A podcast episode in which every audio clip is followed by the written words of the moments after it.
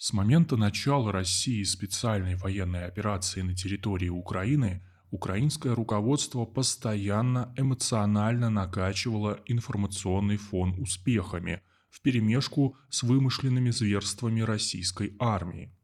По прошествии двух месяцев эта тактика начинает давать обратный эффект. Созданная медийная картинка разваливается. Практически с самого начала специальной военной операции украинское руководство убеждало свое население, что военные силы Украины вот-вот победят, и боевые действия закончатся уже в середине апреля.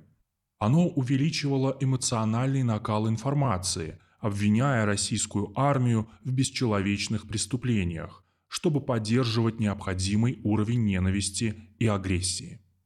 Но невозможно поддерживать эмоциональный угар в обществе постоянно. И спустя два месяца боевых действий на Украине происходит привыкание к текущей обстановке. И у людей появляется все больше вопросов к собственной власти. Нет смысла приводить многочисленные примеры из российских СМИ, когда пленные солдаты ВСУ проклинают своих командиров, которые бросили их в мясорубку – на неподготовленных позициях. Даже некоторые анонимные украинские телеграм-каналы выдают вполне достоверные инсайды от украинского руководства. Например, 10 апреля один из них сообщил, что Украина с использованием байрактаров собирается уничтожить российский корабль, находящийся в Черном море. А 14 апреля получил повреждение российский крейсер «Москва». Этот же канал дал ссылку на видео, где украинские бойцы обвиняют свое руководство в разворовывании бюджетных средств во время войны. Финансовый бардак на Украине имеет куда более критическое значение. Если судить по видео, где один из бойцов ВСУ 95-й бригады рассказывает, что им не выплачивают заработную плату, а на содержание боевых машин деньги дают волонтеры – по слухам, после данного обращения 95-й бригаде даже демонстративно заплатили 100 тысяч гривен, обещанные Зеленским всем военным, но в других подразделениях таких выплат не было.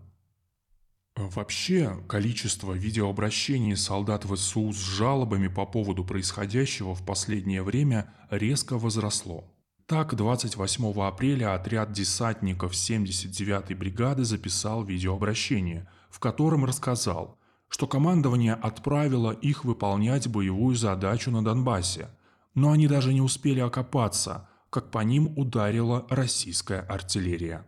Командиры сбежали, а их оставили без какой-либо поддержки, с автоматами против танков.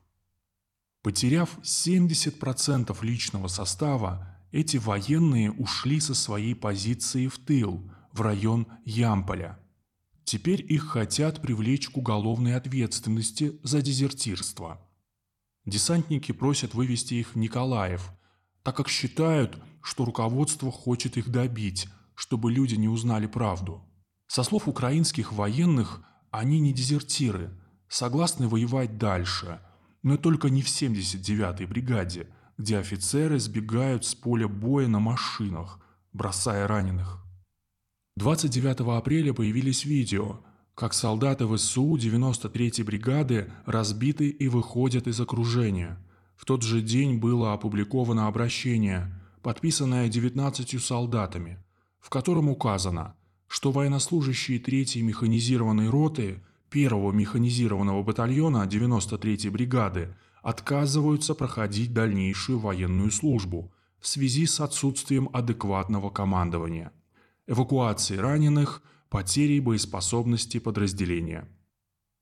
Ситуация вокруг окруженцев ВСУ на территории завода «Азов-Сталь» для украинского руководства сложилась весьма сложная. Видео с кадрами, как в подземельях раненые гниют заживо, никак не поднимают моральный дух украинского общества. Теперь, когда под эгидой ООН проходит эвакуация мирных жителей с территории завода – даже в репортаже британского новостного агентства прозвучали слова одной из эвакуированных женщин, что они и ранее слышали о возможности выйти по гуманитарным коридорам, предложенным российской стороной, но ВСУ их не выпускали. Большое количество потерь среди личного состава ВСУ становится скрывать все труднее.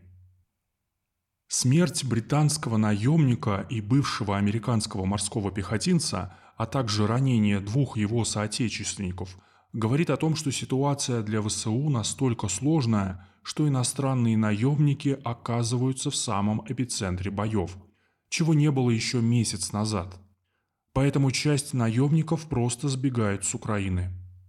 А американец Дэвид Кинг в интервью «Экономист» сослался на абсолютный хаос и дезорганизацию в рядах ВСУ.